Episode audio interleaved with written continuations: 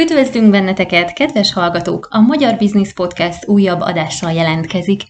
Beszélgetős műsorunk azzal a céllal jött létre, hogy praktikus tapasztalatokra épülő tanácsokkal segítse a magyar vállalkozókat magasabb szintre lépni.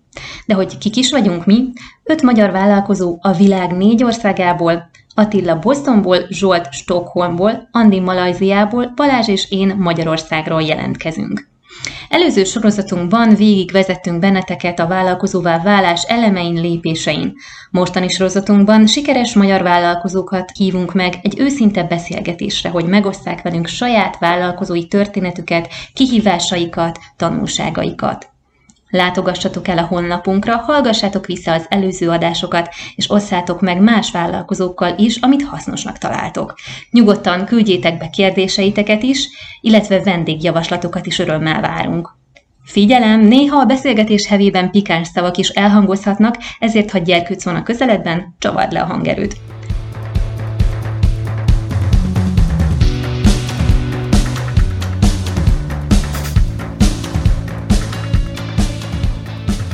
Akkor én moderálok? Uh-huh. Igen. Oké. Okay.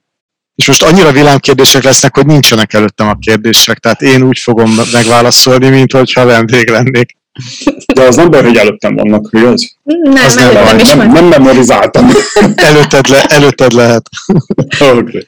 Szóval jó reggelt, magyar vállalkozók, ez a Magyar Business Podcast, és ma egy rendkívüli adással jelentkezünk, amit úgy neveztünk el, hogy random adás. Vagyis lesz egy csomó kérdés, beleteszünk egy kalapba, virtuális kalapba, és eh, kiveszünk egyet, és megválaszoljuk. A mai kérdés sorozattal kezdünk végül is, ez még rendhagyóbb, és a saját villám kérdéseinket fogjuk megválaszolni. Hmm, lássuk. Kedvenc könyvetek? Ez egy nehéz kérdés.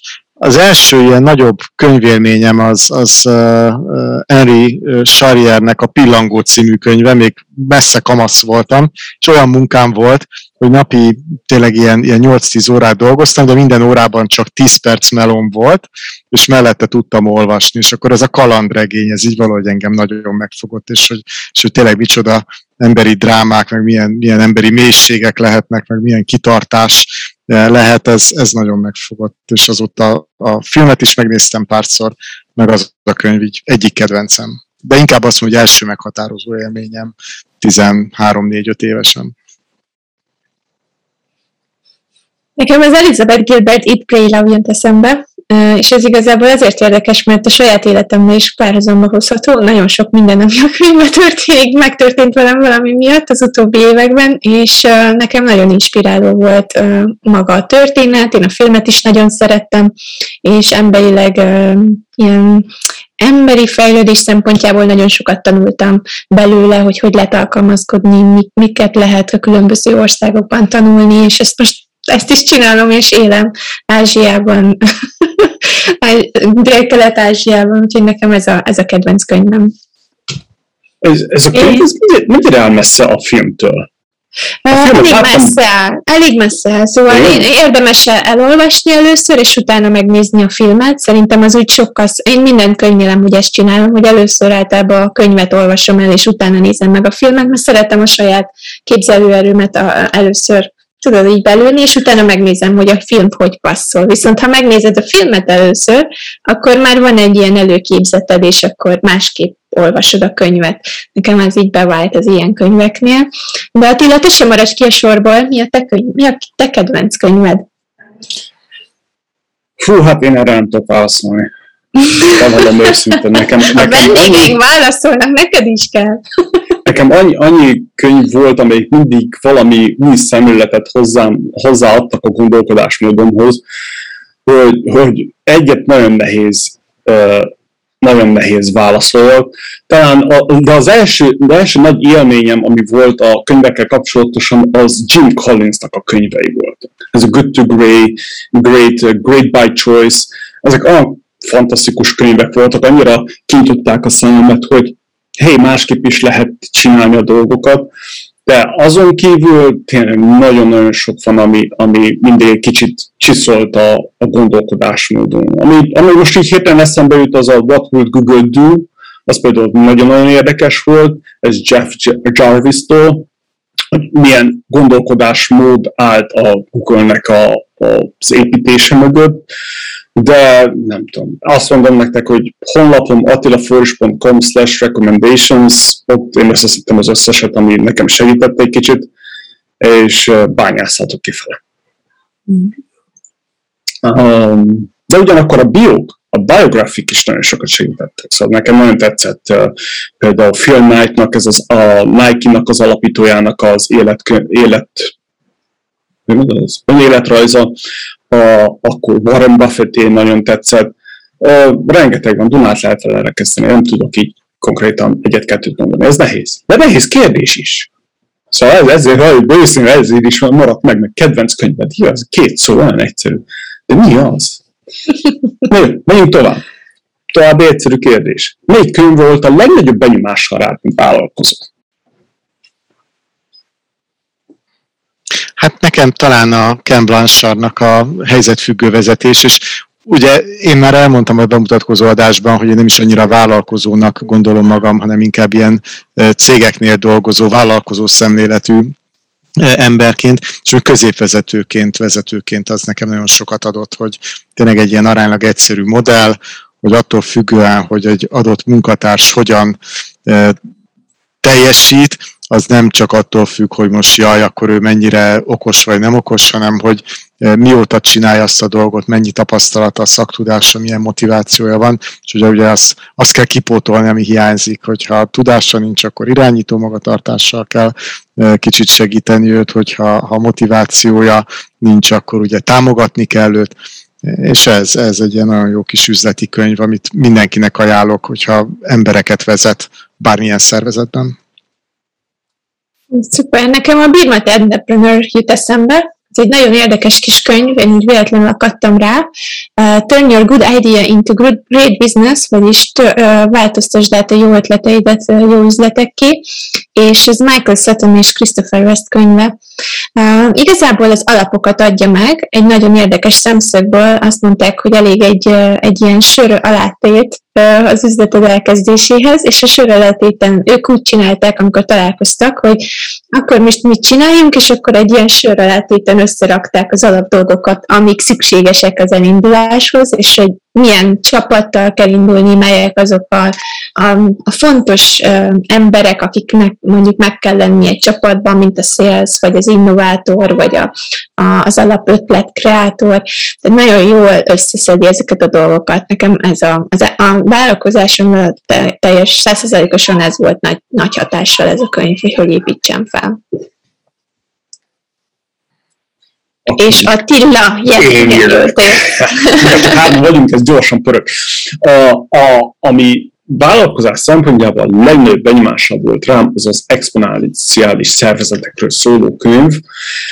Ez Salim Ismail az egyik főszerzője, és az a lényeg az egésznek, hogy ami, ami legjobban megfogott e, ebbe a könyvbe, meg volt egy másik, az a Bold, az nem, nem jut eszembe, hogy kitől, kitől ki a szerző, majd betesszük alól. A lényeg az, hogy azt fogok meg a legjobban bennük, hogy, hogy ha felépítesz egy rendszert, akkor az a rendszert és főleg, hogyha persze ápolgatod meg, meg, meg kiavítod az apró hibákat, folyamatosan dolgozol rajta, akkor az a rendszer az ilyen exponenciálisan tud fejlődni, még a biznisz világban is.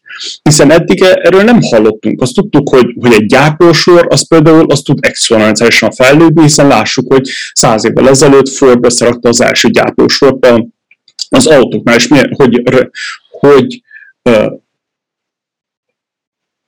revolucionizálta? Hogy mondják ezt a szót? Forradalmasította. Azaz, forradalmas. Na, erre kell így a kávét. Nagy forradalmasította az autógyártást. És, és a, a, a, talán a legfelháborítóbb az egészben, hogy ez olyan egyszerű, mégis borzasztóan nehéz, és bármilyen bizniszre rá lehet húzni. Ez ilyen eldobott az agyadat tőle. Ez borzasztóan jó. De ugyanakkor a másik szélsőséges könyv, amit szeretek, az a Netflixes könyvek. Szóval az, az annyira, annyira másképp, annyira különleges formába csinálják a biznisz, építik a biznisz, hogy eldobod az agyadat, hogy sokan úgy vannak vele, hogy ez nem is igaz, pedig igaz, és működik, és, és fantasztikus. Ez ilyen szélsőséges könyvek, azok, amik legjobban hatással vannak rám, és kiráztódik a hideg. Következő könnyű kérdés. Melyik bizniszkönyv segített a legjobban a vállalkozásod építésében? Hmm? Balázs gondolkodik. Igen, Balázs borzasztóan gondolkodik, nem tudom, ezt később akartam bedobni. Szerintem a PMI-nak, a Project Management Institute-nek a PM bokja, a Project Management Book of Knowledge, ami egy ilyen hatalmas vizsgának a, a tudásanyag, talán, talán az ez a röpke 600 oldalas dokumentum tömörgyönyör. Lehet, hogy az abban rengeteg ilyen technika van, amit a vállalkozás minden területén lehet alkalmazni, nem csak a szigorúan vett projektmenedzsmentben. Egyszerű halandóknak nem ajánljuk, igaz? De most már ugye két, két újabb kiadás is van, a hetes kiadás sokkal barátságosabb. Az most a, a nyárnak a híre, hogy ez megjelent, és kicsit könnyebb olvasmány, de azért az, ami össze van szedve, például az ötös vagy a hatos verzióban, az a tudás, az, az azért elég komoly és ütős. Igen, de csak úgy ajánlom olvasni, hogyha nem tudsz aludni, alvászavarod van, akkor két oldal után garantált a bealvás. Lassú tudás, de biztos. Beépül. Beépül. Nálam szerintem egy könyvet mondok, és egy szerzőt, aki nekem így nagyon inspiráló. A, a könyv az a, az a négy órás munkahét Tim Ferriss-től. Én ezt iszonyan imádom, főleg azért, mert egyedül dolgozom, meg főleg azért, mert minél kevesebbet szeretnék dolgozni, mert rengeteget szeretnék utazni, amit amúgy is csinálok. Úgyhogy ez nekem egy ilyen bibliaszerű, hogy mindenféle marketing um, tulajdonképpen tanács, vagy, vagy épp az is, hogy hogy lehet felépíteni ilyen uh, interneten, digitális, érdekes, hogy nagyon régen írta ezt a könyvet, és a mai világban úgy alkalmazható, hogy hogy építs csapatokat, uh, hogy dolgozz másokkal, hogy, hogy um, oszd le a munkát oszt ki a munkát másnak, hogyha, hogy neked kevesebb munkád legyen, vagy arra tudj fókuszálni, amire szeretnél. Nekem az a dreamlining ötlete is nagyon tetszett, hogy uh, indulj ki abból, hogy mit akarsz, és akkor uh, pénzesítsd, uh, mellé, hogy mennyi, mennyibe kerül eljutni odáig, és akkor, hogy mennyit kell keresned, és korozd le, és annyit keres óránként. Nekem nagyon-nagyon tetszett ez a, ez a Lego-szerű felépítése az álmoknak, amit ő így tényleg workbook-szerűen rakott a, a könyvébe. A másik pedig a John C. Maxwell. Én, én nagyon szeretem őt, nagyon szeretem a stílusát, ahogy ír, és rengeteg könyve van, csak nézetek utána. Én a vezető képességek fejlesztése miatt olvasom őt, és rengeteg nagyon jól olvasható, és érdekes, nem unalmas könyve van, nagyon jó nyelvezettel ír. Én azért is szeretem őt. Attila, mi újság nálad a bizniszkönyvek világában. Igen, hát a, a, a 4-hour workweek-nél meg kell említeni, hogy azért az, az forradalmasította az egészet, mert ugyebár az egész könyvnek, legalábbis vélemény az én szempontomból, az egész könyvnek az volt a, a, a svéd csavar benne, hogy akkor azt mondta, hogy, hogy a gazdagok, hogy mi, mit jelent az, hogy gazdagnak lenni. Ugyebár sokan azt mondják, hogy, hogy pénz, legyen sok pénzed, és akkor, és akkor gazdag vagy, de ő ezt megfordította, és azt mondja, hogy ne legyen sok pénzed, keresd inkább kevesebbet, de több időd legyen, és akkor gazdagnak érezheted magad ja, nekem ez, ez borzasztóan jó volt, hogy teljesen más perspektívába tette a dolgokat. És akkor onnan indult ki, hogy akkor inkább vegyél fel valaki mást, és inkább dolgozzál heti 5-10-20 órát, most attól függ ki, hogy tudja magának megengedni, és akkor az többit pedig egyszerűen azt csinálsz, amit akarsz, és, és élhetsz, mint a havai napfénybe. Hogy, hogy is van? Nem igen, úgyhogy ez, ez is nekem nagyon-nagyon jó könyv volt, ami, ami borzasztóan segített nekem. Az elején, a, főleg az ilyen időmenedzsment is hogyan kezdjél el embereket felvenni csapatépítésbe.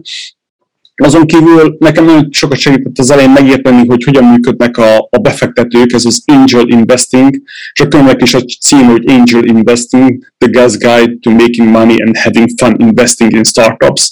Ez is nagyon jó volt, mert borzasztóan egyszerűen, józan parasztésszel vezet téged végig, hogy, hogy mi a lényeg a befektetésnek. Szóval ez is ugyebár mi, mint, a, mint a vállalkozók, legjobb esetben valami problémát akarunk megoldani, de mikor oda kerül, hogy befektetőt keresünk, az a befektetőnek teljesen más a, a céljuk általában. Szóval teljesen másképp nézik ugyanaz. Persze ők is akarják, hogy te sikeres legyél, ők teljesen más szempontból uh, elemzik a dolgokat. A, ami nagyon tetszett az ilyen, az ilyen gondolkodás szempontjából, ez a Millionaire Next Door, ez ilyen tök egyszerű, hogy hogyan, hogyan az emberek mit gondolnak a, a milliómosokról, és pedig és ezt próbálja valahogy le, letörni, vagy, vagy új értelmet adni neki. Ajánlom mindenkinek, nem menjünk bele a részletekbe. A másik, ami nagyon tetszett az ástruktúrálás szempontjából, ez a free, ez borzasztóan jó volt, a Future Radical Price, ez a freemium modell mennyire jó, és, és hol lehet használni, és a többi. Ez, ez nekem nagyon tetszett megint. És um, azt hiszem, hogy ennyi hirtelen. Elég volt a mosolygok meg bólogatok, igen, mosolygok meg bólogatok közben, egyébként én is olvastam ezeket a könyveket, és ugye mind nagyon jók, és, és mind, hogy mondjam, nagyon sokat adott hozzám, de nem tudom, lehet, hogy én ezeket kevésbé tudtam átültetni a gyakorlatba eddig, tehát azért nem merem még mondani, majd akkor mondom, hogyha tényleg négy órát dolgozok, mondjuk a Tim Ferrisnek a könyvét, hogyha már, már úgy érzem, hogy ott vagyok. De azért nem haradok rosszul maradjunk. Ez a lényeg. Szóval azért ezzel mindig, mindig kitértünk erre, hogy az a lényeg, hogy, hogy haladjál, hogy legyen meg az a célod, és akkor baby steps de tudja, hogy merre haladsz, nem csak úgy kallódsz a világba, és megkérdezed tőle, mit akarsz, és akkor... A kedvenc. Kedvenc podcast. És nem ilyen magyar business podcastet mondani, come on. Pedig, pedig a magyar business podcast. Én most nagyon csalódtam egyébként sok podcastban, én mindig azt szoktam mondani, én rengeteg podcastot hallgatok, és még mindig, de valahogy, valahogy úgy tűnik, hogy egy, egy, egy csomóból kiszerettem, aztán néha, néha jönnek újabbak, nagyon sok angol podcastot is hallgatok, hogyha magyart kell mondani, akkor nem tudom, ilyen, ilyen közéletieket szoktam meghallgatni, nem mindegyik tetszik, mert nincsenek szerintem jól fölépítve, de hát ha egyszer jók a témák, vagy jók a vendégek, akkor az ember meghallgatja. A Formula podcastot nagyon szeretem, ami ugye a Forma 1-ről szól, például azt ki nem hagynám egyik adás sem, csak hogy valami mást mondjak. Én is a Magyar Business podcast fogok kezdeni, mert nagyon jó csapat vagyunk, haha. Nem azért, mert magunkat ajnálozunk, hanem a vendégeiket imádom, és nagyon jó velük találkozni és beszélgetni, és hogyha visszahallgatják a hallgatók, akkor látni fogják, hogy tényleg értéket közvetítünk, és én ezt nagyon szeretem ebben a kis csapatban. Úgyhogy támogassatok és hallgassatok továbbra is, de emellett én azt mondom, hogy nekem, én nagyon-nagyon szeretem Seth Godint marketing szempontból, és az Akimbo, az ő podcastja az, amit hallgatok, mert mindig valami újszerű megvilágítást látok, vagy hallok tőle. Ez nagyon érdekes, mert minden, mindenről valami valamilyen érdekes külső szemlélői világból jön, és mindig valami új választ ad, valami, valami új inspirációt nekem az Akimbo podcast, főleg marketinggel kapcsolatban, de mostanában már, már ugye az, a vállalkozással kapcsolatban is segít, és elég sok fajta témában um, ad ki podcastokat. Rövid, fogyasztható, nagyon jó nyelvezete van, és egy érdekes előadó a Seth Godin maga. Um, szerintem nekem ez a, ez a kedvenc podcastom most. Hát, hogyha ér az angol, akkor azért én is mondok kettőt gyorsan. A Laura Vanderkampnak a Before Breakfast-jét én szerintem egy párszor említettem itt is, meg máshol is. Ilyen produktivitás, időgazdálkodással összefüggő tippek, tényleg minden reggel hatkor, naponta, nagyon szépen skriptelt podcast, és nagyon ötletei vannak a, a hölgynek. A másik, ami, ami tetszik ilyen interjú sorozatban, The Art of Manliness című podcast, ahol egy csomó ilyen fickós témákat, vagy pasis témákat feldolgoz a, a, a műsorvezető, fú, most nem tudom, hogy ki vezeti, hív vendégeket. Tehát egy ilyen interjú műsor, és egy nagyon sok féle dologról tényleg választ egy témát, abból egy nagyon jó előadót, és vele beszélget. Egy kicsit, mint mi csak nem üzletről, hanem, hanem így az élet nagy dolgairól. Hát magyar, magyar, magyar business podcastet sajnos nem tudok mondani. Próbálkoztam, belekóstoltam többet, de nem. Valahogy nem. A magyar business, a business boys hallgattam az elején, az, az elég meglepően jó volt magyar nyelven, ugye bár ezt hallgatni. Az, az kellemes volt, de valahogy egy idő után nem, nem tudom, nem fogtak meg. Túl, nem tudom. A, viszont angolban, angol podcastek azokat nagyon tetszek. Van például a, a, az egyik kedvencem, az a How I Build This, ezt szerintem már nagyon sokszor mondtam. Guy Raz egyszerűen meghív ilyen, ilyen CEO-kat és alapítókat, és be nagy cégeknél, szerencsére már kinőtte magát, és tényleg komoly cégek, komoly problémákról beszélnek.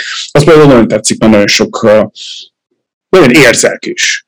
Ahhoz képest a biznisz nagyon érzelgős, nagyon kitérnek arra, hogy fú, hát és akkor hogyan menték keresztül ezen, és anyagi dolgok, és akkor van, akinek egészségügyi problémái is voltak, és de ezzel nekem nagyon megtetszik, hogy, hogy nem csak nyers biznisz. A másik az a Masters of Skill. A stratégiai szempontból elég okos dolgokat mondanak. Reed Hoffman a, a házigazda ott, és ő is persze nagy embereket hív meg, és nagyon érdekes sztorik vannak, hogy, hogy néha azt hiszed, hogy valami fontos, és akkor végig kiderül, hogy ez nem is annyira fontos. Szóval ez ilyen, hogy, hogy stratégiailag, hogy, hogy hogyan nézed, elemezed ki a dolgokat. Az nagyon tetszik. Most elkezdtem hallgatni például a Business Wars. Az is érdekes volt, hogy két nagy cég hogyan hogyan háborúznak az idők folyamán, hogy a Lyft meg az Uber, a héten hallgattam a Bacardit és a, a Bacardi és mi volt még? Nem tudom, másik uh, rumos cég, hogy az elmúlt 60 évben hogyan vitatkoztak, meg berekedtek, ez nagyon érdekes volt. Uh, ezek, amik, amik nagyon tetszenek, ezeket mindenkinek nagyon ajánlom a, a figyelmébe. Hmm. Befektetés szempontjából például Grey Matter, az is nagyon érdekes. Az is uh, Reed Hoffmannel van. De kb. ennyi, amit, amit szívesen ajánlok. Kedvenc business podcastetek? Ő már kérdeztem, igaz? Ó, oh, ez a kedvenc podcastetek volt. Ú, elnyomtam, mert business podcastra válaszoltam. Elnéztem. A kedvenc podcastem, hát a, a, ami nagyon érdekes a, a, tudomány szempontjából van ez a Huberman Lab. A, Andrew Huberman, ő a Stanfordon, ha jól emlékszem, a Stanfordon van egy laboratórium, és ő úgy döntött, hogy, hogy kezd egy podcastet. És az a lényeg, hogy nagyon-nagyon komoly utánajárást, energiát fektet abba, hogy megnézze, hogy milyen publikációk vannak, és ezeket szedi össze, és rakja össze neked egy podcastbe.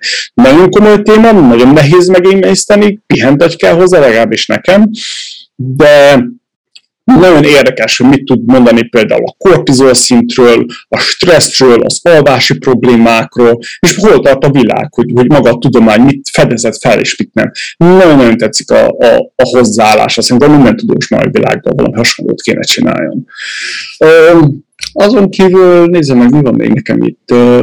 A Peterson, Jordan Petersonnak a podcastjét szeretem még, néha vannak nagyon érdekes vendégei, és és nagyon, nagyon ilyen komoly témákat feszegetnek, de ugyanakkor például szoktam néha hallgatni a Talking Sopranos.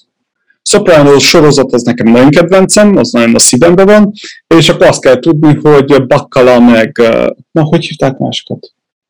Nem mindegy. Ez a film, ez a Sopranos, Sopranos film, ezt én is Igen. szerettem. És a filmből Bacala meg Christopher nekiálltak és hoztolnak, hoztolják a podcastet, és az a lényeg, hogy minden podcastben egy részt tárgyalnak ki. És a háttérinformációkat, meg hogyan jött, borzasztóan érdekes az egész, de nem biznisz. ennek, ennek, ennek hogy mondjam, van értelme? Vagy lehet, hogy így, hogy a, a filmet nem ismerem, vagy ezt a sorozatot így akkor... Nem ismered? Figyeljetek, én a trónok harcából se láttam egy részt, egy darabot, egy percet se. Ez egy jó kis régi sorozat, érdemes megnézni. Ez az egyik legjobb sorozata. Szerintem, és az egyik legjobb drámasorozat a világon. Nagyon fasz, nagyon fasz. Igen, érdekes, mert háttérinformációk vannak, hogy na, milyen bakikat csináltak, meg milyen sztorik voltak például az elején, mikor jött valaki, hogy hát ő nem is abban a sorozatban kellett volna szerepeljen, például Bakkala, hanem valami más sorozatban elébe kellett volna költözön, és volt vele, á, nem akar elébe menni, hogy New Jersey és csávó, vagy Brooklynos, azt hiszem, vagy valami hasonló. És akkor á, utolsó pillanatban megkapta ezt a szerepet, és akkor ott maradt, de kevesebbet fizetett. Ilyen különleges, érdekes dolgok voltak. De igen, az jó, az jó, az érdekes volt. Um, a következő kérdés. Szerintem uh, Balázs jön a bizniszsel, biznisz podcasttal, ha jól emlékszem. Igen. Jó, oké. Okay. Hát, ha már egyszer a Magyar Business Podcastot kilőttük, akkor nekem a Harvard Business Review-nak az HBR Ideacast az is így tetszik, ott is mindenfajta ilyen üzleti témát dolgoznak fel, ami a mhm. Harvard Business Review-ban megjelent, akkor ott is uh, interjúkkal um, azt még alátámasztják. Az egy sokkal könnyedebb ahhoz képest, amit mondtál, de egyből az jutott eszembe, hogy uh, az is ilyen. Igen. Egyetértek. Én most belástam magam a marketingbe, meg a médiába, meg most a social médiába, hogy én, én menedzselem az oldalaimat, és nekem nagyon tetszett a, a Think Media podcast, vagy ilyen Think podcast, amit a uh, azt hiszem, hogy Sean, mindjárt mondom a teljes nevét, Sean Canel csinálja ezt a podcastot a csapatával, és ők elég jó ötleteket tudnak adni YouTube csatornákhoz, hogy lehet felfuttatni, stb. Szerintem ez most egy nagyon aktuális téma. Ezen kívül pedig meg kell említenem az egyik vendégünket, a Kristófot, az online marketingest. Én belehallgattam, és nekem nagyon tetszik a fiatalos forma, hogy ilyen nagyon lazán beszélgetéssel, akár az utcán, akár egy étteremben leülnek beszélgetni, felveszik az adást, és ilyen nagyon jó témákról beszélgetnek a mindenről az életben, amire egy fiatalnak kell, nem csak online marketingről, és nagyon sok vállalkozói tippet, nagyon sok üzleti tippet is adnak. Úgyhogy nekem ez nagyon tetszett, én ezt hallgatom azóta is, mióta Kristóf a vendégünk volt. Igen, hogyha már itt tartunk a vendégeknél, akkor Picsó Veronikának érdekes a, a podcastja, ez a Rebusiness, rebusiness, igen, igen. Bizony, bizony. Az, az, is, az is érdekes. Engem annyira nem fogott megőszni, mert nagyon felszínes, nem mennek bele a mélységébe. Az olyan felszínes témákat nem szeretem, azoknak nagyon általában marketing szavuk van, de érdekes, ugyanakkor nagyon érdekes témákat feszegetnek, meg Dallos Zoldinak kezdtem el ezt a szintlépés, azt hiszem podcastjébe hallgatni bele, uh-huh. és ő is így próbálnak ilyen belemenni a mélységékbe, ilyen, ilyen részleteibe a dolgoknak, az is, az is érdekes volt. A szintlépés még nem hallgattam, de az üzlet és utazást, a, a másik podcastját, vagy az ő egyedüli podcastját, azt sokat hallgattam, az is nagyon jó, igen. Igen, gondolkodom, hogy ki volt még itt nálunk talán Brigittának az élhető munkahely, azért az nem, igen, nem igen, rossz, ugye, ott igen. is nagyon érdekes a téma. Igen, azok is jók, csak nem tudom, nekem bajom van a röviddel. Hogy nem mész bele a részletekben, nekem annyira bajom van, és mikor elültetik a gondolatot a fejembe, akkor, úgy, akkor így pattanak fel a fejembe különböző kérdések, és akkor nem, nem nincsen megválaszolva, és akkor frusztráltak persze, hogy oké, okay, és akkor most eltöltöttem 30 percet azért, hogy utána még frusztráltam vele. Na mindegy, hát én vagyok. Ezért, ezért tartunk, ezért tartunk mi is villámkérdéses adást kérdésenként 5 perc hosszúságban. Nálunk nem lehet röviden csinálni semmit, mi szeretjük a két-három órás adásokat, úgyhogy azok, akik szeretik a három órás adásokat, feltétlenül kövessék a Podcast. Oké, okay, törgessük fel. Mit hallgatsz, olvasom, nézem most? Balázs! Hát most próbálok a Magyar Business Podcastra koncentrálni.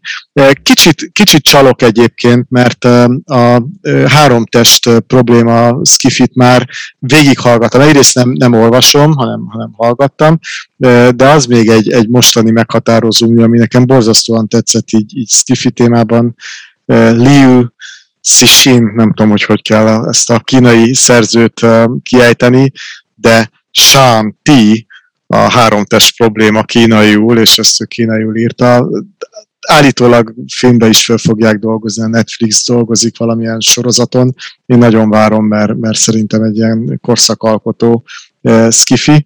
Eh, másik, hát a biznisz vonalon, meg nem tudom, tehát ez a lőjetek le, én ilyen szabványokat szeretek olvasni, a, a Scaled Agile Framework-öt, ugye, hogy hogyan kell vállalatokat agilisan működtetni, most, most ővelük tervezünk partnerséget kötni, és, és most hát azt a framework olvasom előről, hátulról, kicsit visszafelé, aztán, aztán mélységében mindenhogy. Tehát most ez, ez a kettő, amit így hallgattam, meg olvastam.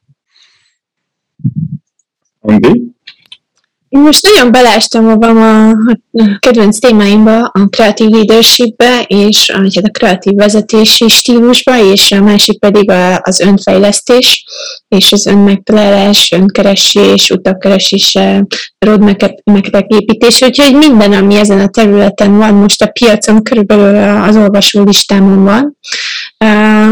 Visszatértem érdekes módon Balázsnak mondom a Toyota Lean Leadershiphez, mert ott is van, találtam néhány dolgot, amit fel tudok használni idén ebben az építésben, amikor a modulokat építem össze. Úgyhogy ezek körül, most nem tudnék így kiemelni egyetlen egy könyvet, de ezek körül van kb. 30 is, könyv a listámon, amit így el kell olvasnom. Na, Andi, akkor mesélj, mesélj majd, és beszélgessünk még a Leanről majd. Használom, használom. Event eseményi szervezésben is használom, a leadership skill is használom, úgyhogy nagyon sok helyen be lehet illeszteni. Hát meg, meg kéne illeszteni, nem? Ez kéne legyen a default setting, ez a lean beállítottság, lean Hát ha belegondolsz, hogy mi az tulajdonképpen, hogy lean, akkor, akkor mindennek ez kéne, hogy legyen az alapja, mert a legegyszerűbb formája, a leg, legefficient, legeffektívebb formája minden működésnek az, hogyha minél leanebbre készíted ezeket a folyamatokat, és nem kell túl, túl cicázni, ez csak az, hogy mindent megcsinálsz, amikor kell, úgy, ahogy kell. Vissza az alapokhoz. Így van, így van. Ez, ez ilyen, hogy, hogy mondja Balázs. És semmi csak, hogy, és, és nagyon divatos most ez az agilis, agilis szervezetek, de gyakorlatilag óriási az átfedés. Agilis self-aktivitás, tehát hogy igazából Igen. agilisra is rá lehet mondani mindenféle nevet, ha nem vagy aktív és nem vagy proaktív, akkor soha nem fog sehova eljutni. Tehát, hogy ezek a dolgokat igazából az embereknek végre fel kell ébredni, egy kis uh, test, testedzés után egy kis vérelomlatot belerenni mindenbe a fejbe, és akkor elindulni és csinálni a dolgokat, és minden megy. Innentől kezdve, szerintem. Igen, vélemény. Mi annyira szeretünk címkéket használni, csak az a baj, hogy most ugyanazt megcímkézzük 5-10 féleképpen. Nem? Szóval nem elég, hogy elég nagy zajvaság van a világban, de még ugyanazt még megpörgetjük egy pár. Én is ilyen anticímkés vagyok, mert most éppen a női egyenjogúságot próbálom címkétleníteni csak sima egyenjogúságban, mert úgy érzem, hogy tényleg mindenkinek szüksége van arra, hogy legyen támogatása, úgyhogy minden területen ne címkésítsetek, hanem csak alapok. Az biztos. Az biztos. A lean az lean, az kész, az ilyen egyszerű. Igen, ennyi. Szarból várat, ez van. És ugye az a, az a nagyon érdekes, hogy a töltés sose hívta a Linnek, tehát nem ő címkézte, ez a, ja, hát mi csak így dolgozunk, Igen. tehát ez így, ez, mi csak, ez, nem is, ez nem is olyan nagy szám, és ugye Csak optimalizálták a működésüket, és valaki ráaggatta, hogy most és, és amikor az amerikaiak mentek, ugye a Jim Womack, John Shook, Daniel Jones, de na ők, ők, ők aggatták rá valahol ezt a, ezt a lean címkét, és terjedt el így. Nagyon jó, nagyon vicces. Még. Uh, ja igen, még nem válaszoltam, igaz? Uh, mit hallgatsz, olvasva nézel most? Hát amit néztem, ami nem biznisz alapú, ugyebár az HBO-ra fizettünk elő, mert megnéztem a, a, a Suicide Squad 2-t, hm? ami nagyon-nagyon-nagyon érdekes stílusban volt, ez ilyen még mindig nem döntöttem el, hogy tetszik vagy nem, de meg, meg, megmaradt az agyamba, és beszélek róla, úgyhogy valószínűleg volt valami jó hatása. De azon kívül, amit néztem, ezt a Ballers, nem tudom, hogy arra fele van el, vagy nem, ez Dwayne Johnsonnal van, amikor amerikai focis, vissza, visszavonult amerikai focistát játszik, és ilyen ügynök lesz belőle, az nagyon tetszik, mert ilyen nagyon bizniszes beütése van, ő, ő is kilódik, hiába van pénze, hiába van ismerőse, meg neve van, de ő is kilódik, hogy azért bizniszt építsen. Nem neki Thompson néztem most, ez a Boardwalk Empire. Ami nem Ó, ezt én nagyon szeretem, én azt imádtam. Mert nagyon is benne vagy akkor a gangsteres filmekben, nem? Én imádom a gangsteres. Ó, én is. Én is. Én is bizony, nagyon tuti. Mm, azon kívül, ami, ami megint nem biznisz alapú, most belemásztam megint ebbe a hormonos témába, hogy a kortizol, meg tesztoszteron, meg growth hormon hogyan izéli, bosszál a testedet, vagy éppen öregíti a testedet. Mm, ennyi. Ez így, ja, meg két, két basztatok. Na, mi az, ami szakmailag most inspirál legjobban? Balázs? Um, nem mondom, hogy titok, mert, mert titoknak nem titok, de ugye most uh, új cégnél dolgozok, ugye, és, és itt uh, szeretnénk ugye felfuttatni egy üzletágat, ugye megkaptam egy üzletágat, és, és hát nyilvánvalóan az, hogy ezt, ezt hogyan vigyük sikerre. Mi ez az üzlet? Hát ezek a, hát ezek a nemzetközi tanúsítások, ugye a, a projektmenedzsment tanúsításokban, ugye az egyik, amit említettem már, ugye ez a PMI, de ezen kívül van, van sok másik fajta ilyen, ilyen rendszer, és hogy ezek közül tényleg hogy lehetne ezeknek a kultúráját itt, vagy elismertségét itt Magyarországon növelni, meg azt, hogy minél többen érezzék magukat, hogy mondjam, kellően jónak ahhoz, hogy egy ilyenbe nekivágjanak, és, és tényleg mutassák azt, hogy ők akkor valamiben elértek egy szintet, valamiben jók. Egy szimpla uh, tréning, uh, vagy egy OK és uh, tanúsítás, ezt szerintem nem tudja biztosítani. Ezek a nagy nemzetköziek viszont nagyon jól vannak fölépítve. Érdemes, érdemes ilyeneket megszerezni. Óriási tudást is ad, meg utána az embernek a lehetősége is kitágulnak. Praktica több pénzt lehet keresni, hogyha vannak ilyen tanúsításaid. Sokan, sokan kimutatják, ezzel próbálják hogy ők is promózni. De, de tudásban is sokat ad, tényleg hatékonyabb tudsz lenni a munkádban sikeresebb. Hát a mai anyagi világban ez, a, ez az alap, nem? Hogy azért csinálunk mindent, hogy egy picivel jobb legyen anyagilag az életünk. Most nem, nem, fokoz, nem, nem igen, vagy igen, vagy nem, de, de, minden, de azért minden cégnek és minden, minden egyénnek az, hogy jobban menjen a dolog, az szerintem érdeke, és ez, ez ilyen tök win-win szituáció, mert egyrészt szerintem a cégek nyernek azzal, hogyha azok a szakemberek értenek ahhoz, amit csinálnak, és a, a, a, a világnak az éppen elismert legjobb módszertanait használják, vagy ismerik, és ezért szerintem nem is baj, hogy egy kicsit többet is hajlandóak fizetni, ergo a munkavállalónak is jó. Win-win. Abszolút. Na, ez nekem, inspirál. nekem, ami inspirál most, ez, ez a változás, ami jött a helyzettel a világban. Igazából ez az online digitalizálás, stb. most e körül mozgok, és nagyon érdekes nagyon érdekes változásokat látok, nem csak a vállalkozással, vagy az üzletekkel kapcsolatban, hanem az emberi élet megváltozik, a kommunikáció, a közösségek, hogy alakulnak, és rengeteg ilyen jövőkép van a fejemben, hogy bármelyik opció lehet, hogy össze fog jönni, de nem tudjuk, hogy melyik opció lesz a végén, az igaz.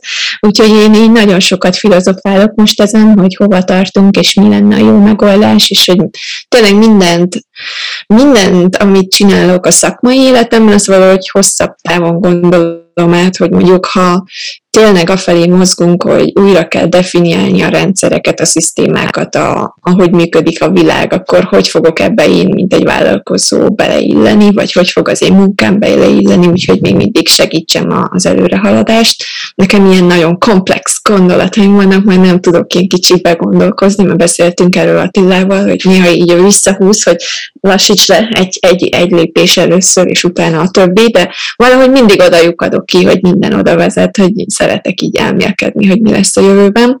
Úgyhogy ezt érdemes szerintem megpróbálni, akár egy feladatként is a hallgatóknak, hogy így elgondolkodni nem csak a kis képen, hanem a nagy képen is, hogy így lássák, hogy mi merre halad, és, és én azt tanácsolom mindenkinek, hogyha olvasnak valamit, ha elmennek egy eseményre, vagy ha az üzletüket készítik, akkor is mindig a nagyobb képet lássák, hogy tudják, hogy merre merre, hogy halad a világ, és legyenek mindig képben, hogy tudjanak azonnal reagálni, mondjuk, hogyha valami történik, mondjuk sok ember nem tudott digitálisan átváltani, hogyha pedig proaktív vagy, és látod előre, vagy, vagy már fel vagy készülve, és informálódsz, hogy merre halad a világ, akkor amúgy is a szituáció nélkül is a digitalizálás felé haladtunk. Tehát már, hogyha előre készülsz, akkor tudod, hogy ott kell lenned, és vizibál, láthatónak kell lenned online például. Nekem ezek a változások, a, a változásokhoz való alkalmazkodás, a flexibilitás, ez nagyon, nagyon érdekes és inspiráló nekem az üzletben most. Van nekünk a virtuális random adáskalapunkban egy merre tart a világ kérdés. Ezt ezzel kellene foglalkozunk, mert ez nagyon-nagyon komplex. Igen, ez szerintem egy, egy nagy hosszú adást megérdemel, mert szerintem én nem, mindenkinek van valami elmélete, és nekem is van rengeteg olyan elméletem, ami ezzel kapcsolatos, úgyhogy megoszthatunk néhány. Ha a hallgatók érdekelnek ebben, akkor lehet egy ilyet csinálni. Ezt most, igen, ezt, ezt most félrerakjuk, de azért az, az nagyon klassz, hogy lehet, hogy a, a világ nagy folyásában nem tudunk beleszólni, bárki tudja, igazából jó cél lenne, miért ne lehetnénk mi valamelyik vállalkozásunk a következő Facebook, Microsoft, vagy Tesla, vagy akármi, ezt se zárjuk ki, hogyha már így nagyban gondolkozunk, de hogy a te saját jövőd, az mondjuk nincs így megírva. Tehát így persze te is igazodsz, de hogy óriási ráhatásod van, és szerintem ez, a, ez az érdekes, hogy nem, nem kitalálni vagy olyan szempontból nem kitalálni kell a jövőt, hogy, hogy én így passzívan ott benne vagyok, hanem, hanem, hanem alakítani, milyen jövőt szeretnék magamnak, vagy a vállalkozásomnak. És így mikroszinten szerintem nagyon ö, sok mindent tud az ember tenni, ne csak elszenvedője legyen ezeknek a változásoknak. Igen. Komoly téma. Most úgy járkálnak a gondolatok a fejemhez, hogy mit kéne hozzászóljak, de nem, ez komoly téma, ez már legközelebb foglalkozunk vele. Ez egy külön, külön adás, ez hosszabb, hosszabb téged, gondolatmenet. Igen, de téged mi inspirál Attila? Hangozzék el ez is. Szakmailag? Hát én kitaláltam, ezt ma, erről már beszéltem, de én kitaláltam azt, hogy bár rájöttem 10 év kilódás után, vagy 9 év kilódás után, miközben építettem a startupomat, hogy én miben vagyok jó, és miben nem. Szerintem ez az egyik legjobb dolog az, hogy megtanuljad, hogy, hogy milyen fából faradtak. És uh, rájöttem arra, hogy, hogy ez a, ez a stratégiai gondolkodás, ez nekem borzasztóan megy. Szóval én másnaposan is jobban uh, működik, mint általában az embereknek, viszont nekem két, van két nagy hátrányom. Egy, nem tudok programozni, valószínűleg sose fogok megtanulni programozni. Kettő pedig nekem ez a kommunikáció, ez borzasztóan nem megy. Szóval most, hogy, hogy digitálisan valamit kommunikáljak, ilyen vlog, blog, vagy valami hasonló social media, ez nekem annyira nem megy, hogy jön. Ugye szakmailag az inspirál legjobban, hogy, hogy meglévő, vagy esetleg új projektekbe beletegyem a kisfilmat, és ilyen, ilyen co-founderként építsünk valamit, csináljunk valami jót, valami, valamit, ami megváltoztatja Andinak a világát. Ennyi. De mi ebben a te hozzáadott értéked? Tehát, hogy, hogyha nem a programozás, meg nem a, nem a kommunikáció, pénz, a vagy stratégiai, a stratégia? Inkább a stratégia. Ugyebár a pénz az, az annyira, próbálok nem fókuszálni a pénzre, mert arra fókuszálsz, akkor soha nem csinál semmit. De az a, a stratégiai gondolkodás, tényleg hogyan építesz szarból várat? Hogyan építesz fel valamit úgy, hogy az egyedi legyen a piacon? Ugyebár nagyon nehéz már egy új dolgot építeni. Mert tele van a piac, főleg a globalizációval most már nem csak a szomszéddal versengünk, hanem mit tudom én, Kínával, meg Indiával, meg Latin Amerikával, meg stb. Szóval az egész világgal. De hogyan tudod ezt így becsomagolni? Hogyan tudsz egyedi dolgokat hozzáadni úgy, hogy az egyedi is legyen? És nekem például ez nagyon fekszik, én ezt nagyon szeretem. Mint te is mondtad most Balázs, hogy ezt az új ágat felépíteni. És rögtön már elkezdett az agyam kattogni, hogy te ezt hozzád lehet adni, hozzá közül nincs az egészről, de már ez, ez a gondolkodás volt, ez nekem nagyon bejön, ez nagyon kis olyan dolog. Úgyhogy ez új, új venture-öket keresni, új uh, terveket, programokat, cégeket, mindegy, valami új, újdonságot csinálunk, ami megmozgatja az agyamat és, és kiráz tőle a hideg. Ezt szeretem. Ha elalszom 5 perc után, akkor felejtsük el. Na mindegy. hát ez én. Uh, hogyan menedzselitek a feszültséget? Kortizol, haha. Hát adná, adná a válasz, hogy, hogy sporttal, és persze most, most örülök, mert végre megint sikerül uh, többet uh, sportoljak, de amikor ott van a, ott van a feszültség, ott van a konfliktus, akkor nem, nem tudsz azonnal futócipőt ragadni, és na most uh, elmegyek futni, úgyhogy próbálom tényleg ezeket a mindenfajta örömhormonokat magasan tartani a rendszeres sporttal, de, sokszor abba gondolok bele, például ma is volt egy ilyen kis apró konfliktus, hogy itthon, hogy jó, jó, persze most úgy tűnik, hogy nekem van igazam, és csak nekem van igazam, de hát rengetegszer bebizonyosodott, hogy azért a másiknak is van igaza, megoldottunk már ilyen szituációkat, akármilyen munkahelyi stressz, vagy munkai problémánál előfordult az, hogy jóban láttam én már ilyet, túl voltunk már sokkal nagyobb problémán is, nagy levegő, jó, mit, mit kell most csinálni, érzelemmentesen mi az, amit itt most meg kell csinálni ahhoz, hogy ez, ez, ez jobb legyen. Gyakorlatilag ez. De egyébként az a, a, alapvető az a sport.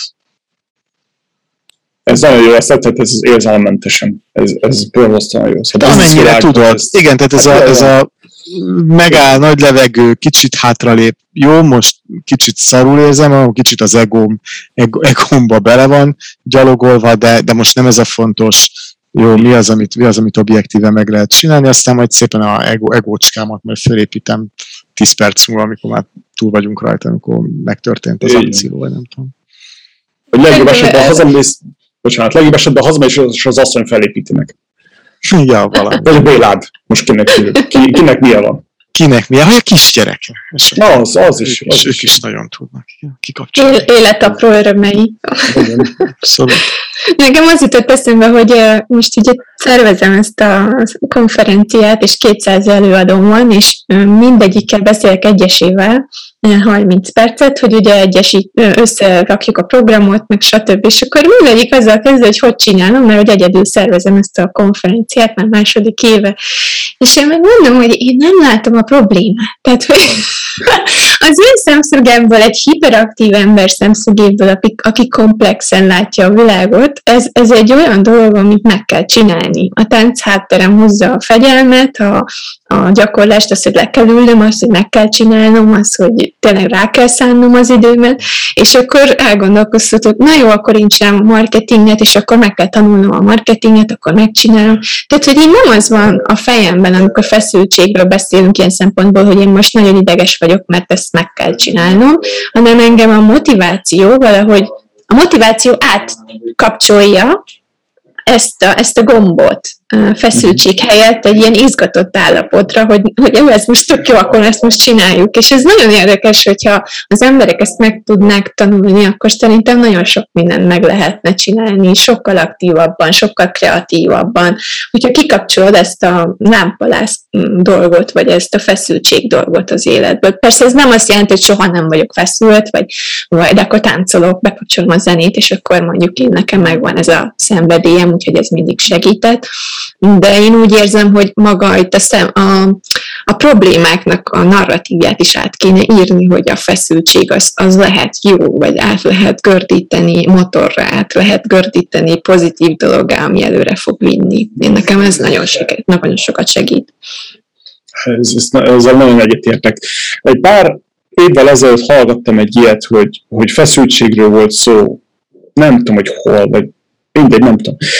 De a lényeg az volt, hogy konklúzió, hogy mi a különbség a feszültség és az izgatottság között?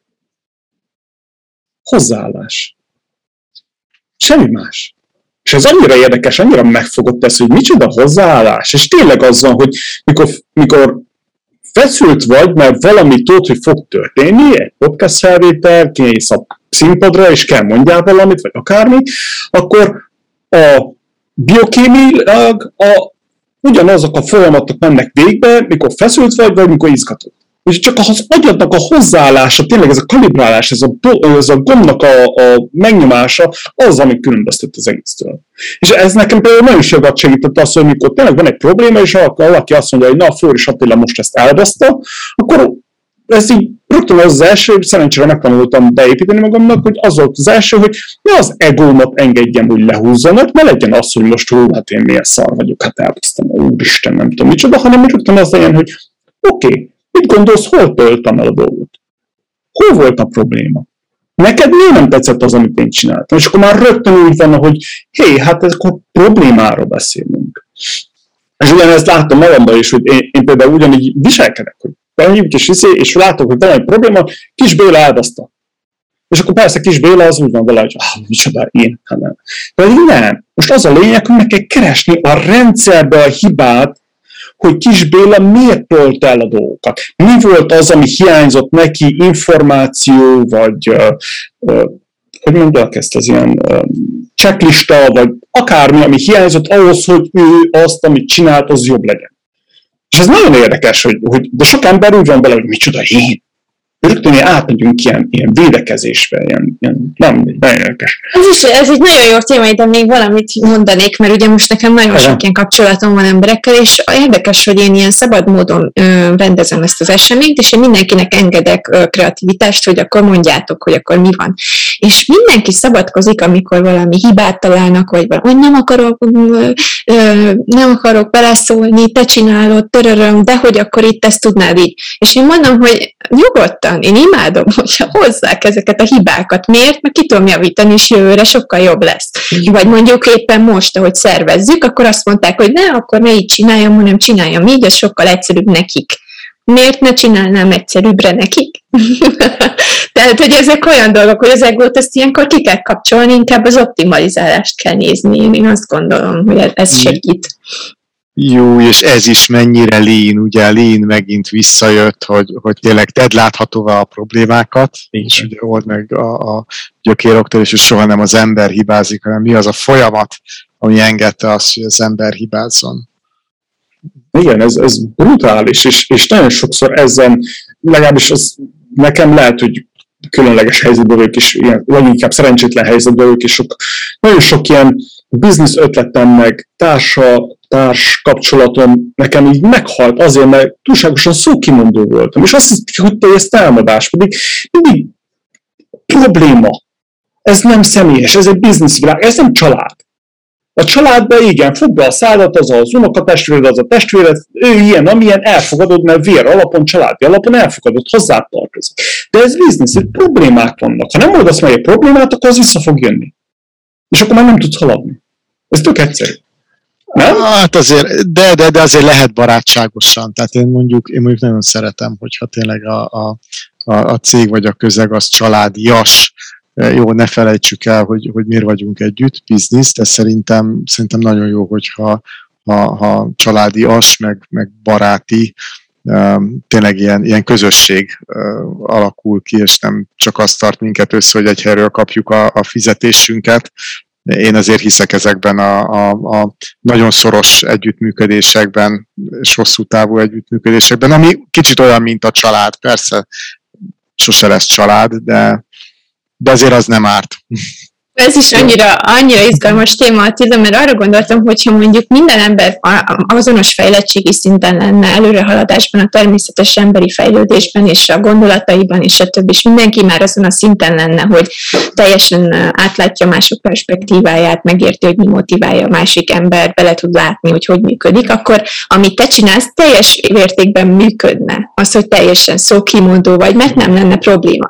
Csak az a probléma, hogy az emberek nem egyforma fejlődési szinten vannak most, hanem mindenféle a, a fele és le, és azért nem mindenki érti meg egyformán, hogy mondjuk te jó szándékkal mondod, amit mondasz, vagy stb. Tehát itt, itt van egy kis kommunikációs és fejlődési probléma. De ez is egy hatalmas, hatalmas téma szerintem, ebbe is bele tudnánk menni amúgy, mert, mert az emberi világban akkor tudnánk működni, hogyha mindenki, mint a táncban, én azt mindig úgy mondom, azonos szinten level up egymás után szinteket menne azonos szinten. De ez nem így van, mert mindenkinek más a kultúrája, a háttere, tehát soha nem lesz ugyanannyira az empatia szintje valakinek, mint, mint a másik embernek, mert mondjuk nem abban az élethelyzetben, szituációban van, mint a többi ember.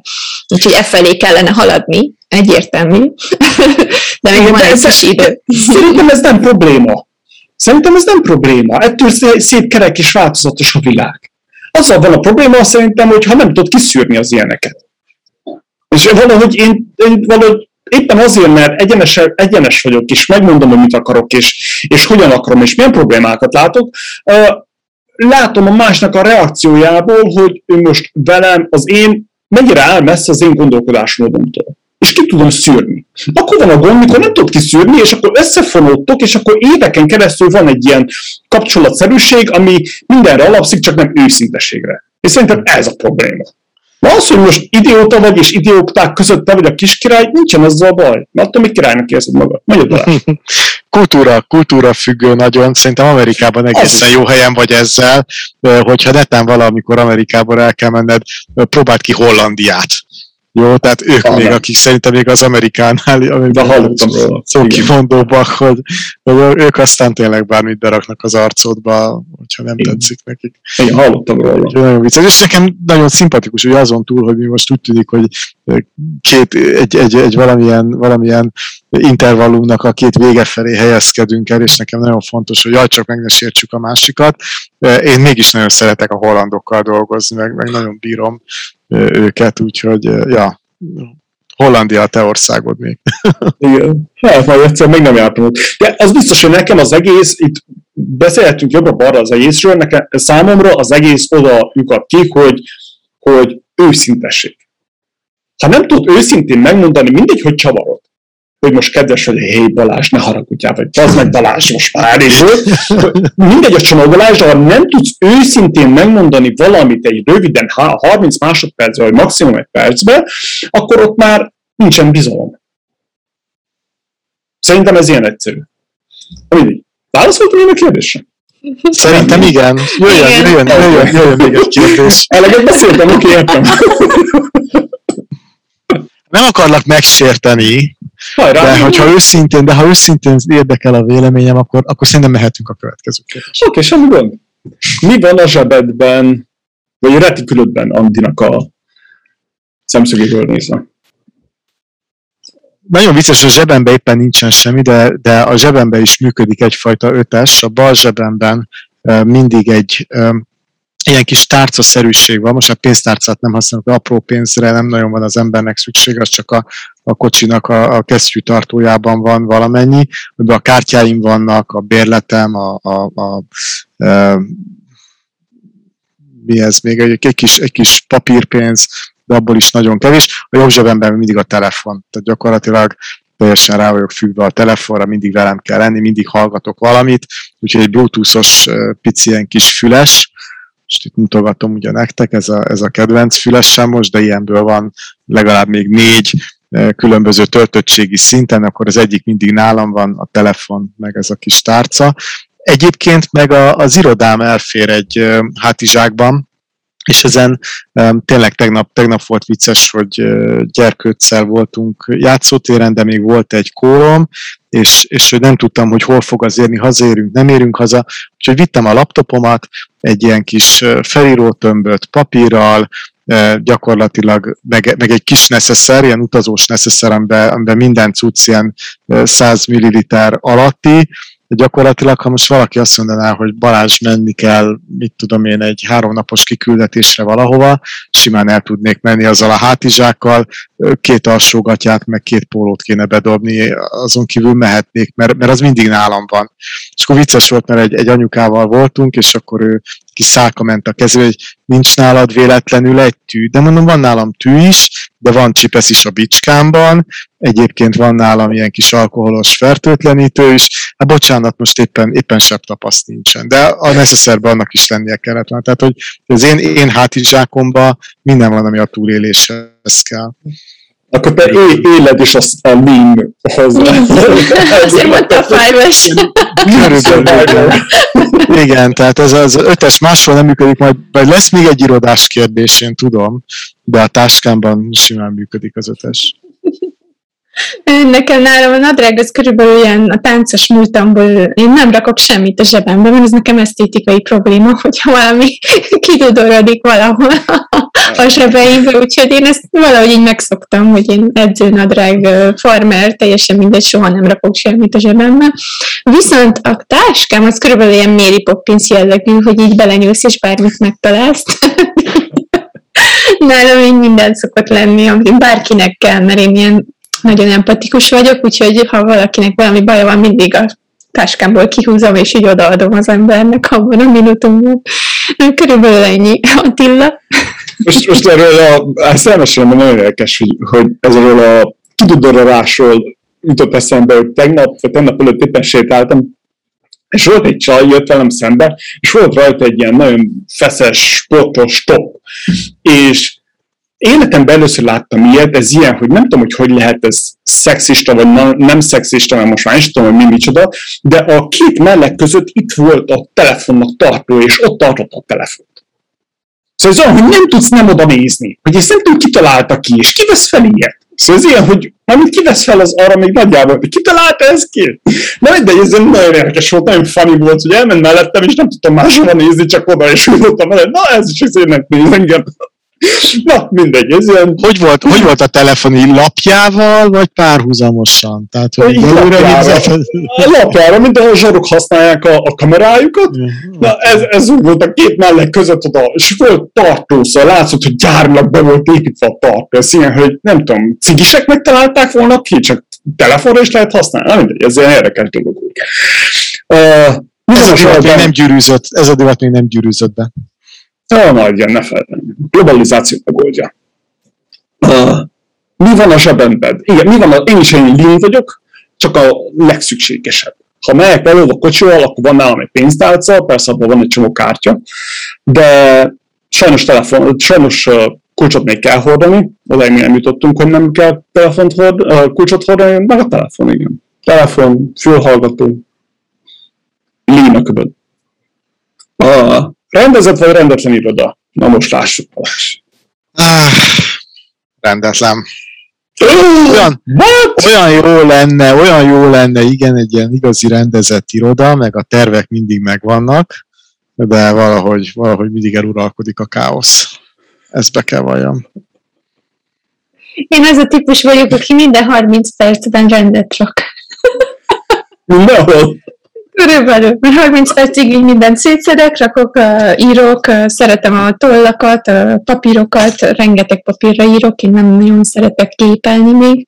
Most tanulom, hogy arra szokjak rá, hogy mindent a gépben nyomjak, ne papírra közvetlenül, de én nekem 30 percenként rendezni kell az irodát, mert azt érzem, hogy akkor a fejemben is rendetlenség van, hogy az asztalomon nincs rend. Attila, milyen a te irodát? De az egyébként láttam a videóidon, hogy tényleg háttérben az mindig az a stúdió izé, lén az egész. Igen. Ami nagyon jó, mert sok amatőr el, el, elköveti azt, hogy ott van a szennyes kosár a háta mögött, meg a tányér maradék szendvicsel, ez ilyen nagyon amatőr cucc. Most van egy hasonló háttérben, de van virtuális hátterem. Ennyi. De nekem rendet, rendezett iroda. Rendezett. Nagyon sokáig rendetlen voltam, és azt figyeltem meg, hogy minden héten eltelt, rá kellett szálljak két-három, akár négy órát, és összeszedjem a dolgokat. És a hétvégénnek a fele, egy napnak a fele elment rá, és úgy voltam el, hogy ez not sustainable, Úgyhogy most tényleg kell az asztalomon, minimális dolgok vannak, monitor, lámpa, mikrofon, kamera, de azon kívül egy PZ van, PZ-s dobozon, és van egy, egy most látom, olyan kapcsoltam ezt ki. És van egy csészítartó, ennyi. Jut eszembe ez a milyen iroda, tehát hogyha a hátizsákomat tekintem irodának, akkor az rendezett. Most én se a kis asztalkámnál ülök, hanem ugye a teraszon. És itt azért rend van, mondjuk ugyanúgy megvan a füles, amit mutattam, a kis jegyzett füzet, toll, nincs más. Az jó. Uh, víz, még egyébként víz kell mindig. Ahogy főleg nyáron. Mit jelent számotokra a pénz? Pénz, szabadság. Mind, minden szempontból valami módon szabadság. Szabadság, hogy akkor tényleg mire költöd, milyen, milyen fajtát vegyél meg abból, amit, amit éppen meg akarsz magadnak venni. Igen, meg szabadság esetleg arra is, hogy, hogy mennyit dolgoz, vagy mivel foglalkoz. Röviden ennyi. Őszinte legyek, én szeretném, ha nem lenne pénz a világon. Az idealista, idealista Nem ez a kérdés, kama, de, nem ez de ezt én ezt gondolom, a pénzről megint, nekem a pénz. elmegyünk valami nagy világi problémák felé, azt a világ kérdésekből lesz még két óra. André. el kell mondanom, meg kell osztanom a világgal, hogy én bartert szeretnék a pénz helyett, én nekem a pénz nem jelent jót. Én, én szerintem a pénzzel megjelennek dolgok, amik nem, nem annyira uh, afelé vezetnek, hogy motiválják az embereket, hanem inkább félre viszik a, a hatalom felé. Úgyhogy én, én szívesen mennék, és leváltam a pénzt barterrel, mindenféle szolgáltatás barterrel, vagy kedvesség barterrel, vagy nevezheted akárminek, vissza egy kicsit a légi világba, hogy adok négy bogyót, hogyha te adsz nekem egy podcast vendégeskedést például. Nekem ez tökéletesen működne. Ennyi a gondolatom a pénzről a mai nap. Re- remélhetőleg erre fele tartunk, hogy, hogy a pénz az nem lesz pénz. Ilyen nagyon Star Trek-es vízium van a jövőre nézve, vagy reményeim vannak. A pénz az nekem visszajelzés. Hogy az, amit csinálok, az jó úton halad. mert sajnos azzal, főleg a bizniszvilágban is, de az akár egy családnak, családnak vagy egy személynek az anyagi háttere is, az, hogy hogyan tudod menedzselni a pénzedet, az, az nagyon sok mindent elárul rólad, a hozzáállásodról, a gondolkodásmódról, attitűdödről. Ennyi, visszajelzés. Siker. Mit jelent számotokra a siker?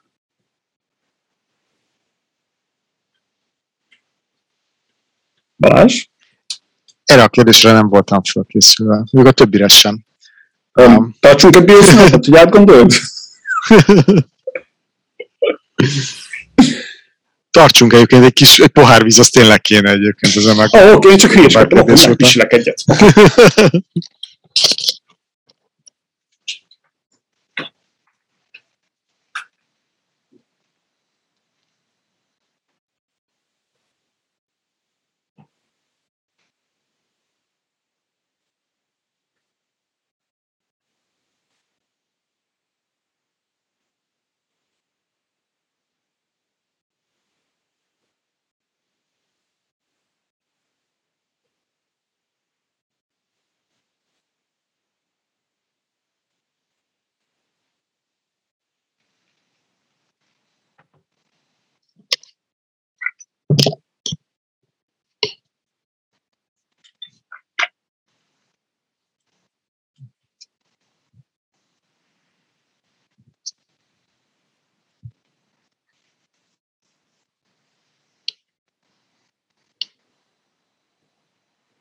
Kettő 45-kor el kell mennem, srácok, mert a, el kell mennem PC, PCR-tesztet csinálnom a holnapi vonatozáshoz. Ajaj, okay, 2.45 okay. az a max, mert el kell mennem egy mi ez, gyógyszertárba.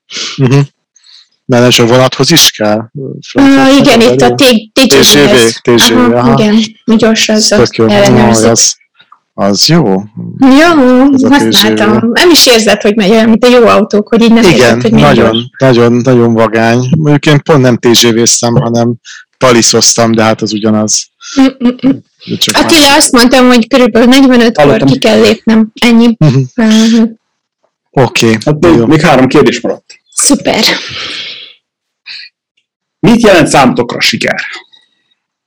Balázs nagyon érdekes kérdés, sokat gondolkozok rajta, de nem tudom a sikert valahogy úgy definiálni, hogy ne, ne önmagával definiáljam, tehát valami módon egy ilyen belső béke, vagy belső um, sikeresség érzés uh, számomra.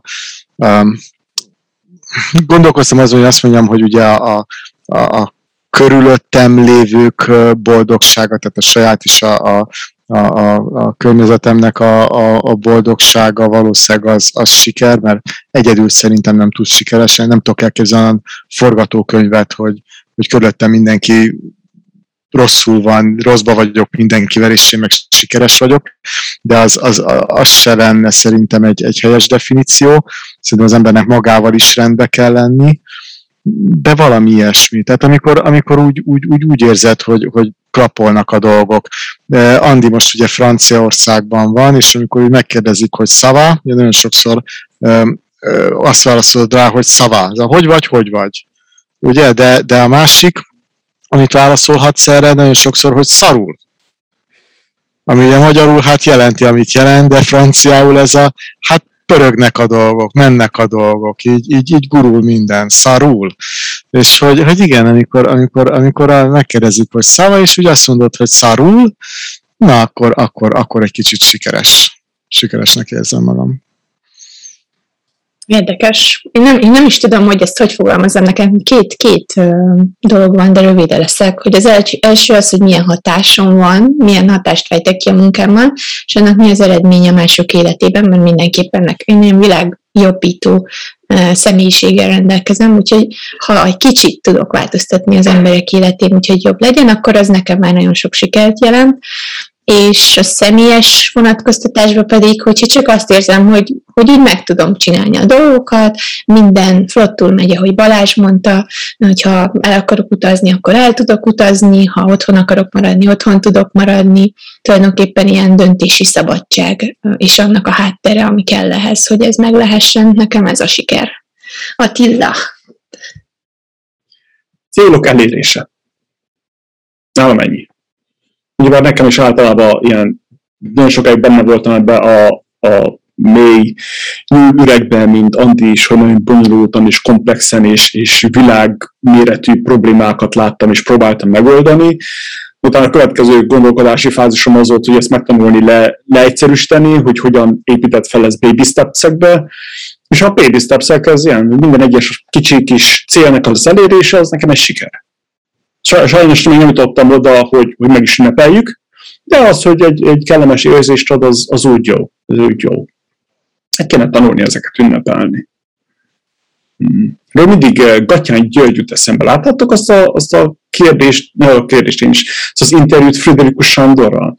Én ott annyit néztem egy időben, nekem az annyira tetszett, hogy ők minden megünnepelnek. Gatyán György a, a cégénél, nem tudom, hogy hogy hívják most. Doklár, Doklár Holding. Az, az, az, az. Hogy, hogy meg kéne ünnepelni az ilyen sikereket, nem csak születésnapokat, meg hasonlókat. Szóval ez, ez olyan, tök egyszerű, ma reggel jött egy, egy, egy e-mail, az asszony kapta, hogy valaki akar nekünk pénzt adni. És akkor úgy azon, hogy milyen jól lenne ezt megünnepelni. Na mindegy. Elmékedés. Mondjál nekünk valamit, amit még senki, vagy kevesen tudnak rólad. Balázs. Hát nyitott könyv vagyok. Hát Á, mindenkinek van egy kis titka. Come on! Őszintesség, tudod? Pont azért mondom, hogy nincs, nincs, nincs titok. Egész egyszerűen. Mindent kihúztak belőlem. Okay. Hát amiről itt még nem beszéltünk, hogy, hogy, hogy lekocogtam jó pár maratont. De ezt még sokan tudják rólam. Tényleg ránézel a Facebookra, meg mindig beszélek a futásról. Na, hát ennyi. Nincsen az a baj.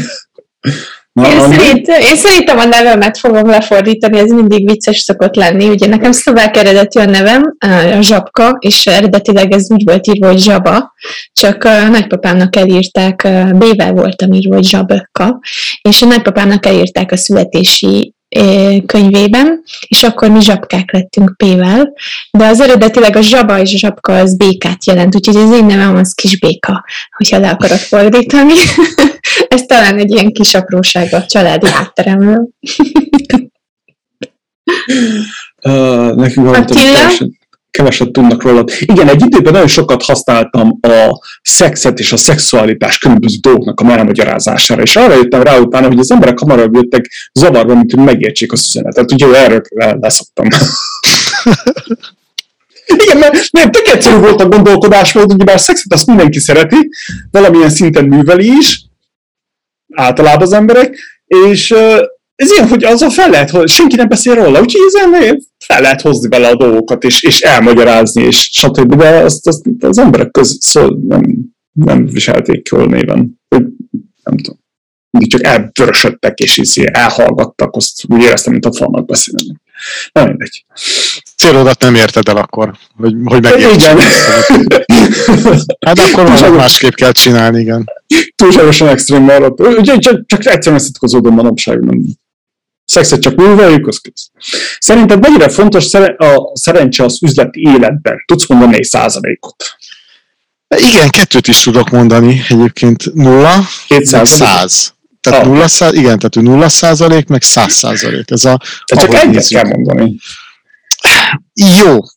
Mindenképpen nagyon fontos, és ezért mondom, hogy száz százalék, mert, mert én nem láttam olyat, hogy valaki hogy mondjam, ne, ne úgy lett volna sikeres, hogy valami módon jó helyen volt, jó időben, tehát, hogy, hogy valahol szerintem bármilyen cégnek a, a, a, a története így, így fölmerül bennem, abban azért valami, valami módon siker az van. Tehát a, az összes siker történetnek a száz százalékában valamennyi szerencse van. Viszont olyan szempontból nulla százalék, hogy nem, tehát soha senki nem lett úgy sikeres, vagy, vagy talán akkor a kivétel erősíti a szabályt, hogy, hogy csak ült, várt a sült galambra, és, és, és akkor az, az megjött, és akkor, akkor beütött neki a nagy siker, belenyúlt abba a coinba, bitcoinba, soha nem csinált előtte se hülyességet, hanem, hanem mit tudom én, megvette a bitcoint kezdet-kezdetén, most megmaradt neki, és most meg milliárdos, és utána meg nem is, nem is száll el magától, hogy ó, értek én ehhez, és akkor el is veri a pénzét, hanem, hanem egyszer szerencsés volt, és örül a szerencséjének. ilyen szerintem nincs, hanem, hanem akik, akik sikeresek és hosszú távon sikeresek, azoknak, azok valahogy fölépítették azt a képességet, hogy ők tudjanak az üzlettel, vagy a pénzzel, vagy akármivel bánni. Tehát, hogy ilyen szempontból mindenki fölkészült arra a, a, a szerencsére, ami, ami érte őt, úgyhogy ilyen szempontból meg nulla százalék, tehát hogy, hogy, hogy nincs olyan, hogy most akkor csak, csak szerencsés voltam, és, és nem tettem érte semmit. Sok olyan sztoriról hallok, hogy, hogy, hogy igen, szerencsés volt, jó helyen volt, jó időben, egy nagyon gazdag emberrel fociztunk, még, még én kis, kis porbafingó pályakezdő voltam, és ő már, ő már akkor Magyarország leggazdagabb emberei, emberei között volt, és akkor így kérdezgettük, hogy de mégis hogy kezdette ezt el, és mondta, hogy hát kárpotlási jegyek, adtam, vettem, voltak még részvényeim, stb. És egyszer csak azt vettem észre, hogy nagyon gazdag vagyok. És ez ilyen, ilyen, ilyen tök, tök jól, meg tök szerényen, meg tök, tök szerencsésnek hangzódik, de egyáltalán nem az volt. Ő állt sorba, mit tudom én, váltotta be ezek a kötvényeket, győzött meg embereket, vette, adta el jó időben, értett hozzá, kiszámolta. Na, tehát, hogy, hogy, hogy igen, ez így, ez így jól hangzott, hogy ő szerencsés volt, nem, kurvára nem szerencsés volt, hanem sokat dolgozott vele, meg, meg mellesleg igen jó helyen volt jó időben. Én szerintem ehhez tudok így hozzáfűzni annyit, hogy én olyan 40-60-at mondok, hogy 40% az szerencsé, és 60% az aktualizálás, az, hogy tényleg tegyél érte valamit. Viszont 40%-ban én a, a networknek a szerencséjét mondanám azt, hogy milyen emberekkel veszed magad körül. Tehát, hogyha ha bele, bele sikerül kerülnöd egy olyan körbe valami folytán, akár a munkád során, vagy a munkád révén, akik tudnak majd később valami, valakivel összekötni, akkor én azt szerencsének nevezem, hogy akkor az az ember éppen mondjuk ismeri azt a másik embert, és akkor azon keresztül majd te nagyon sikeres leszel, és szerintem ez szükséges, nélkül nagyon nem lehet. Persze ez is a munkával kezdődik, de szerintem ez inkább szerencsé, hogy mondjuk az a kapcsolati háló, amiben így beletaposol, az most tényleg az a háló-e, ami téged előre vissza, vagy nem, és ez, ez nekem ez egy szerencse kérdése. Attila? Hát nekünk volt egy Tibor nevezetű jó társunk. Társ? Igen. Kóhoztot akartam mondani, nem tudom miért. De társunk, társunk. Igen, társ, szóval magyarul, igen. Társunk, és um, ő mondta, hogy hát úgyse tudod irányítani, úgyhogy mit számít és ez nagyon megmaradt bennem. Mert tényleg erről lehet beszélni jobbra-balra, de nem tudod irányítani, nem tudod mérni, nem tudod, hogy, hogy azért, mert te azt hiszed, hogy valami szerencse történt veled, hogy az tényleg szerencse volt, vagy nem valamit csináltál valamikor, ami éppen akkor térült meg.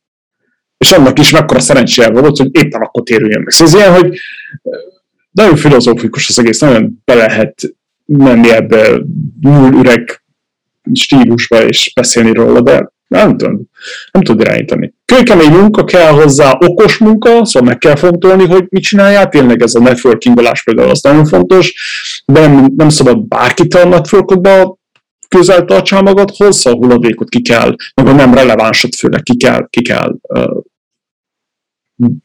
írtani onnan, de azon kívül csak csinálni kell, és tényleg el kell gondolkodni. A házi feladat megcsinálni, ez a due diligence.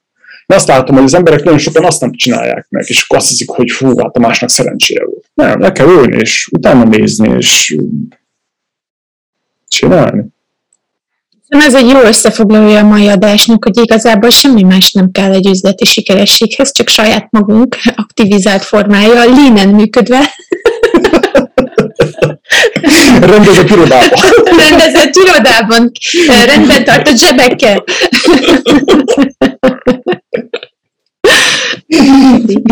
Igen, bizony.